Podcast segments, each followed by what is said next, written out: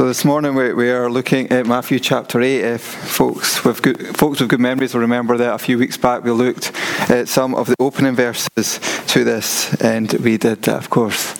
When Abigail was dedicated, we looked at verses 1 to 13 that day and looked a bit about what it said about Jesus. And um, this morning we, we're reading the whole of the chapter to keep some of the acts of Jesus that we've already looked at in context in our mind as we look at what else Matthew is saying in these verses. I want to begin with a question which I'm making rhetorical for safety's sake. Um, if I was to ask you, who is Donald Trump? I wonder what your answer to that question would be. I would imagine if we were each to write down an answer to that question, I would get some, I'd get a huge scope of different answers to that. Some might be complimentary, some maybe less so. That would depend on our perceptions, our, our views on things, our political views, and all sorts of different ideologies would all affect exactly what we would say in response to that question. Some of them are maybe ones we could say in church, others maybe we couldn't say in church. But there would be a variety of different answers to that question. Of course, objectively, the answer to that question is he is the current president of the United States of America. That is who he is. That makes him arguably the most powerful man or human on this earth.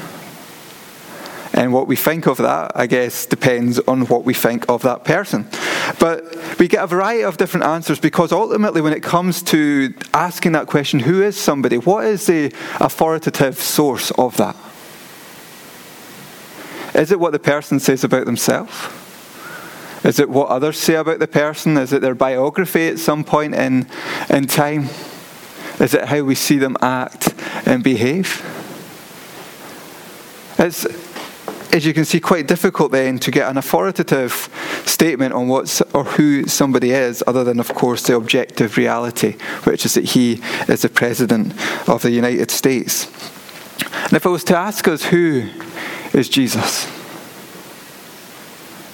I would be certain we were going to get much more, much more positive answers, uh, or a greater volume, should I say, of positive answers, but we would still have a variety of different answers from our experience in our walk with Him. Or maybe we're at a point this morning where we don't know Him as Lord and Saviour, and of course we would have a different answer in that situation as well.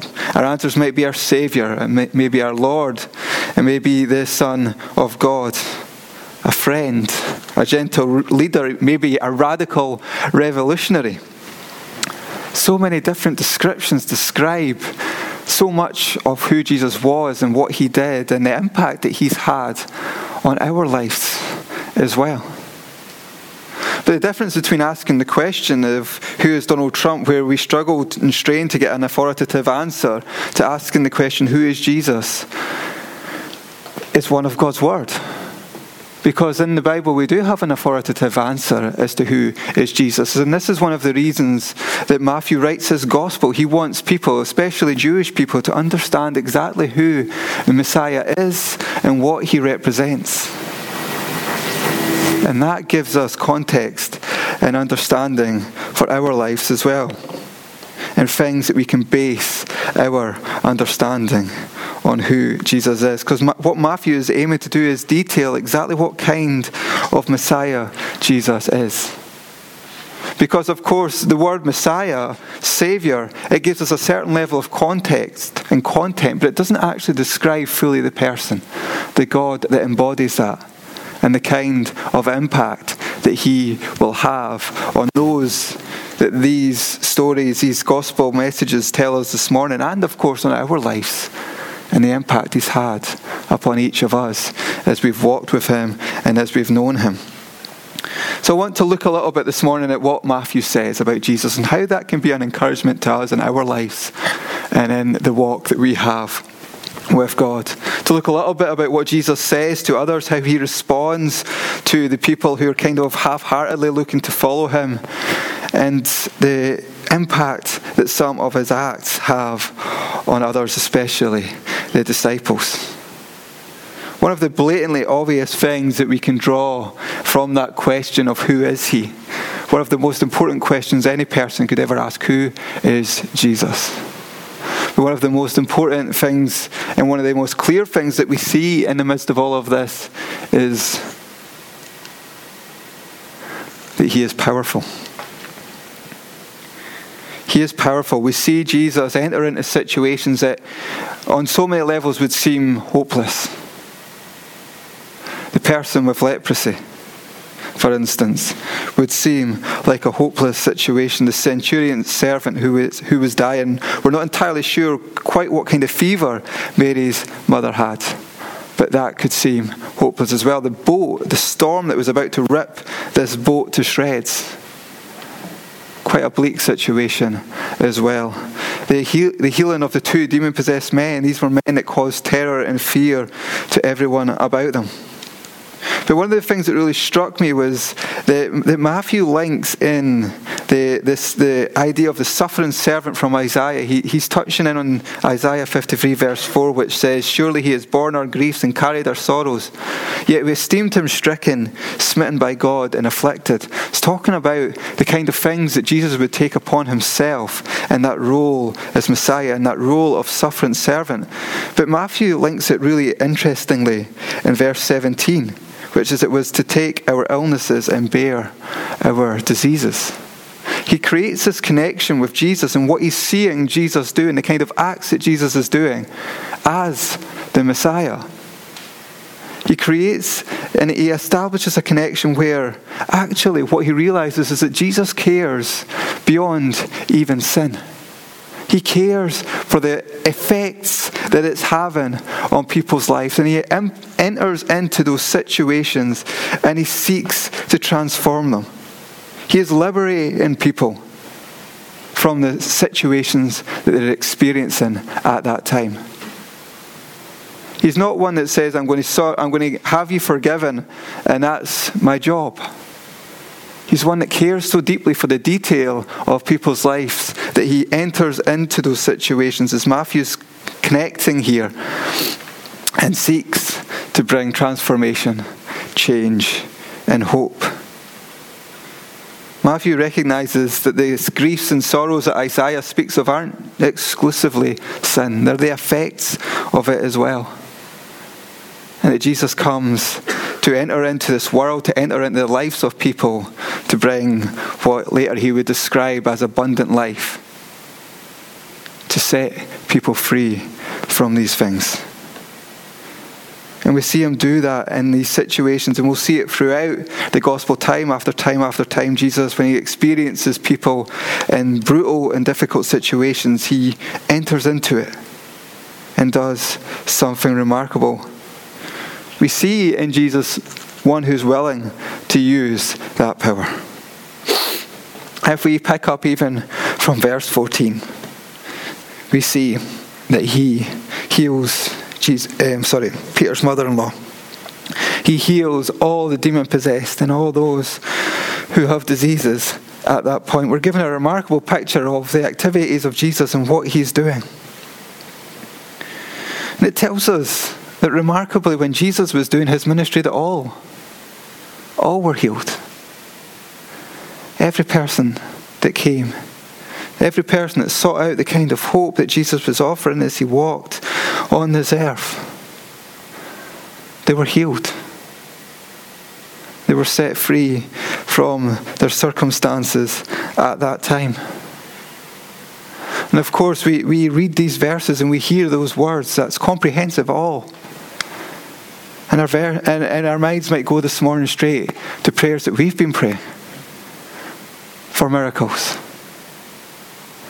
For people such as Graham, not answered in the way we would like, and maybe we begin to wonder well, what happened? Where's the, where's the disconnect? Why are we seeing that in these verses? And then in, in, in our experience, we're seeing something quite different. The reality is that in all of this stuff, especially as we continue to walk as followers of Jesus Christ, there's a level of mystery. We don't always fully understand why some things are answered in the way we would like. and other things aren't answered in the way we would like. But as I asked that question at the start, what is the authoritative thing on a person? We don't have one for Donald Trump other than the description that he is president. We do have an authoritative description as to who Jesus is and the kind of things he did and can still, in fact, do. We can draw our understanding from his word, and that leaves us with mysteries and difficulties. But Jesus is unchanging. So we see him reaching into these situations and doing remarkable things and showing immense power. And you have this situation when Jesus calms the storm. We have to realize that these fishermen were experienced. They knew this lake, they'd fished on this lake. They knew its temperament, the things it could do, that the seasons and how quickly storms could suddenly come on this lake and they could come incredibly quickly, yet they find themselves in the middle of what's clearly a really, really bad storm. If their, excuse me, if their assessment of the situation is that their boat is going to be ripped to pieces and that they're going down, then that's probably a, a very accurate assessment of it. But with a plea to Jesus, and then as Jesus speaks, there is stillness immediately. They're left in wonder because this situation, which was so wild, is suddenly completely tamed. And I do wonder if part of that is because they're remembering that as God spoke powerfully in the book of Job, one of the things that was stressed was God alone has power and dominion over the waves and over the wind. And here we see Jesus displaying the, those same attributes here as he suddenly gets up and calms the sea. So we see him transforming these situations. Then he encounters these two demon possessed men. They were puzzled. Why are you here before the allotted time? They ask. They know exactly who he is, Son of God, they ask. Why are you here before the allotted time? They know that there is a time that's coming when the Messiah will come as king and as judge.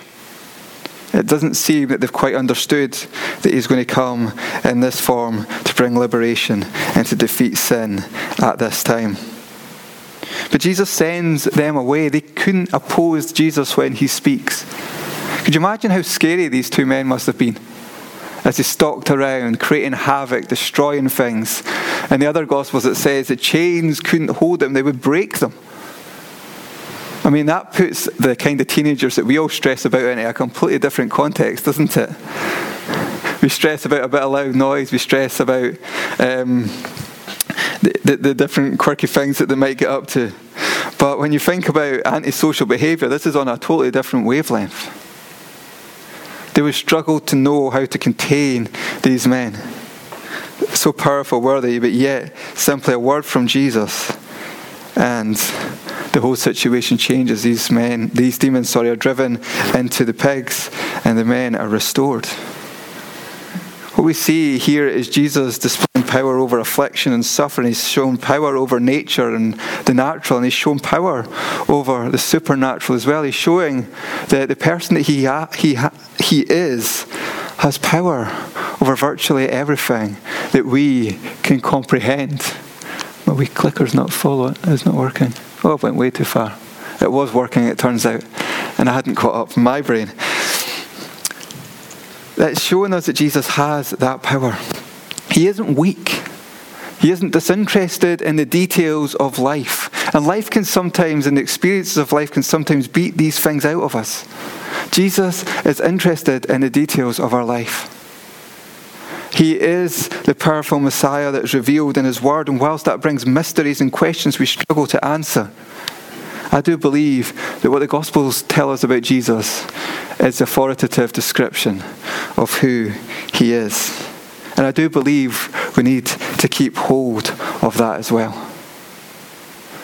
Take note of the fact of how Jesus uses his power. He uses it to serve, to bring hope, to transform situations. He is the King of Kings and the Lord of Lords, and as he comes to earth, he isn't interested in a throne.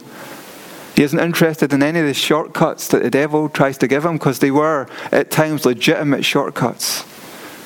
He uses that power to bring change. He uses that power to bring hope. He uses that power not just to defeat sin, but also to move into its effects and bring hope in those as well. That's the Saviour that we follow. He is mighty and He is powerful and He cares. He cares for every one of us as He did in these situations, as He met these people in such awful and wretched situations. But that Saviour also places upon people as well a call to follow. And it's really interesting that as Jesus has a dialogue in verse 18 to verse 22, he has this dialogue about following him and people express this desire to follow him. He isn't one that sugarcoats what that might mean for people. Now, if you think about today's day and age, we have PR agencies and advertising agencies that help companies sell things to try and get people's interest, to try and draw them in, and to make them believe that something is going to truly enhance their, their lives. Jesus, here, as he speaks about the cost of following him, whilst, of course, the blessings are remarkable, he, he doesn't attempt to sell himself here.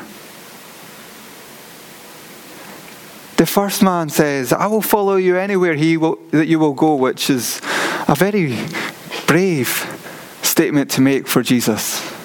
And his retort is, The Son of Man has nowhere to lay his head, that he has no home.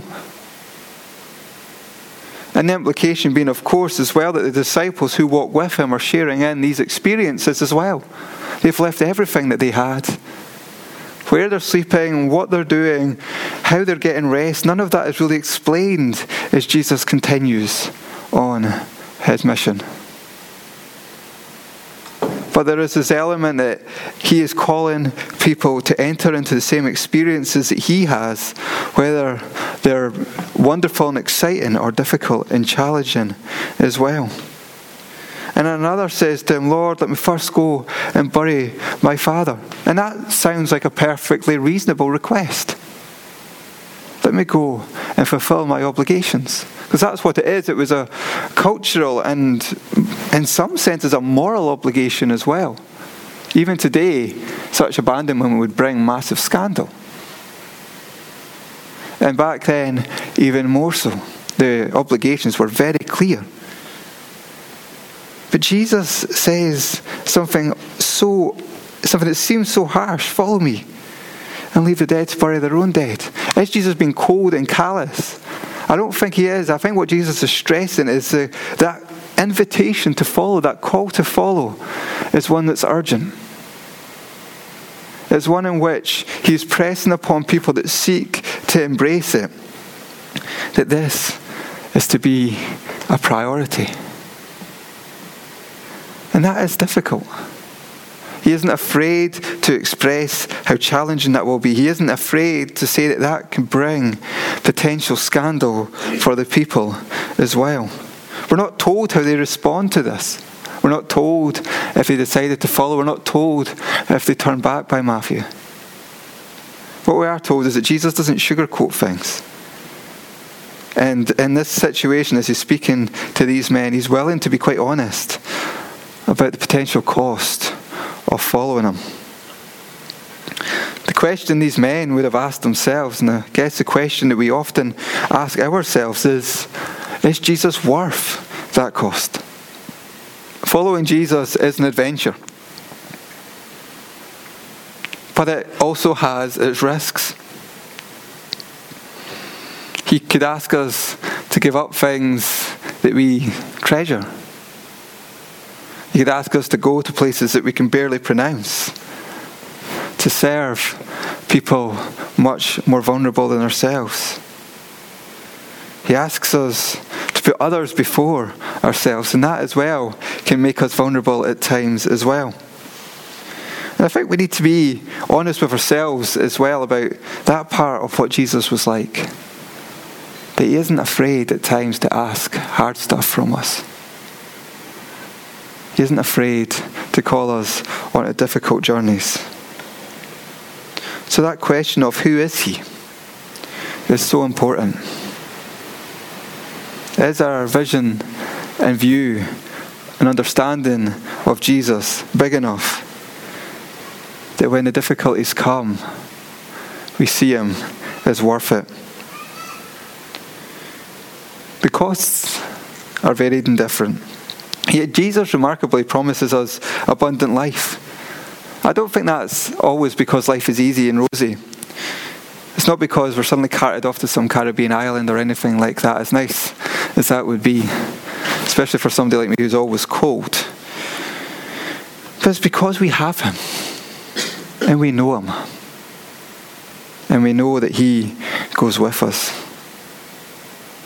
So there's a call to follow.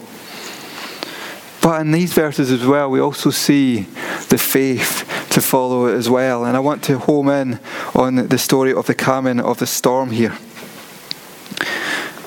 I've always been fascinated with why, in the midst of this, why, why was Jesus so frustrated when they come and wake him up?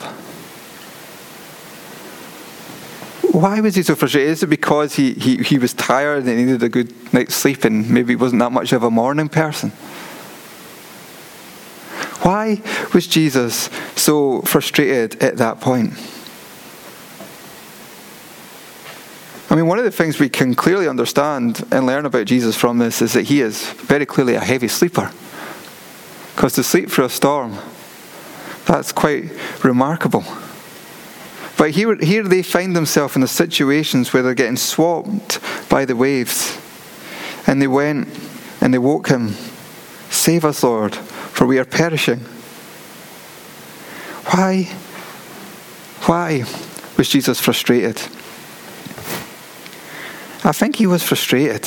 And why he asked that question, why are you afraid? Oh, you have little faith. He asked that because the disciples at that point in time, they'd forgotten who they were in the boat with.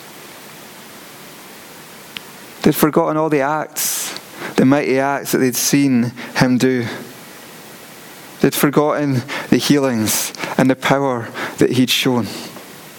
And at this moment, they are simply plain afraid. And naturally speaking, that's quite sensible. This boat is getting torn to shreds, it's sinking. They're in trouble, real big trouble. I can relate to being afraid in that situation. I would be absolutely terrified. That is what they're feeling at that point. But they'd forgotten who was in that boat with him. So they wake Jesus in an absolute state.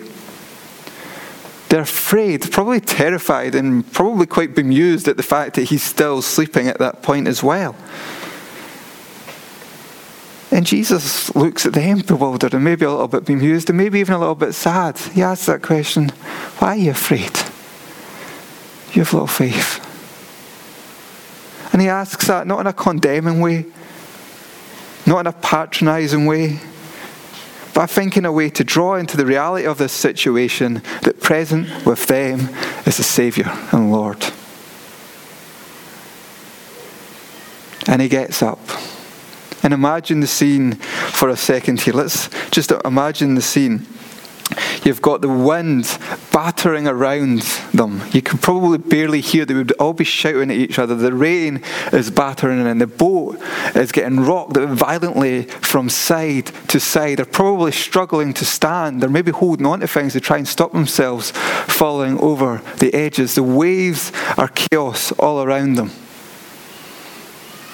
And to that, they wake up Jesus, and Jesus stands and having says to them, Why are you afraid? He rose and said, Be still. And instantly, instantly, there's complete calm. That's remarkable. The boat is stable, the wind is gone. Suddenly there would be silence. They could maybe hear the birds again. What a stark contrast and how startling that must have been for them. No wonder that left them in wonder. I remember seeing some footage um, about the, the hurricanes in Florida, and you saw footage. Isn't it great you have smartphones now? Everything gets filmed. But you saw footage, and the guy peeks out the door and he's filming it, and you can see trees literally are flying past. They're, the cars are, are, are sliding along. The waves, the wind, sorry, is battering down. The rain is falling so hard it looks like a waterfall. Could you imagine how astounded we would be if somebody walked out into that and says, Be calm, and there was complete calm? We would be asking the question of that person. It would be shared and it would be liked and it would be retweeted. We would be asking the question, What sort of a man is that? And that's the question the disciples are left with here. They're left with wonder and they're left with this question What sort of a man is that? And I close with this question for us this morning Who is Jesus? He is the Saviour that Matthew tells us of here. Do we have a vision of Jesus that leaves us in wonder? Because that's what Matthew wants us to have. That's why he's sharing this with us.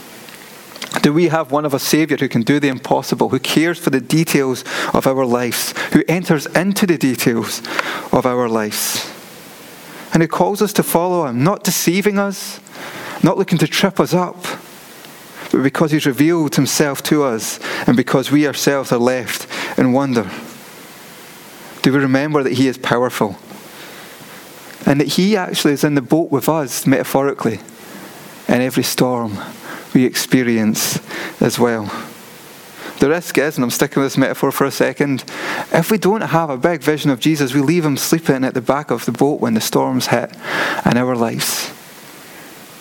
And much like maybe the disciples were here, they tried using quotes, they tried throwing water back overboard, they tried everything before they eventually woke Jesus up. We do the same.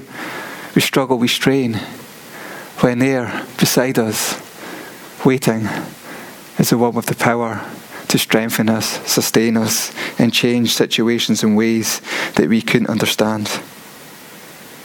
Matthew records disciples that are left in wonder at their encounters of the living Saviour, a caring Saviour, a powerful Saviour. And he wants us, and he wants to show us that too so that we can grasp hold of the fact that we too have a mighty and powerful Saviour as well. Let's pray. Father, to say thank you for Jesus seems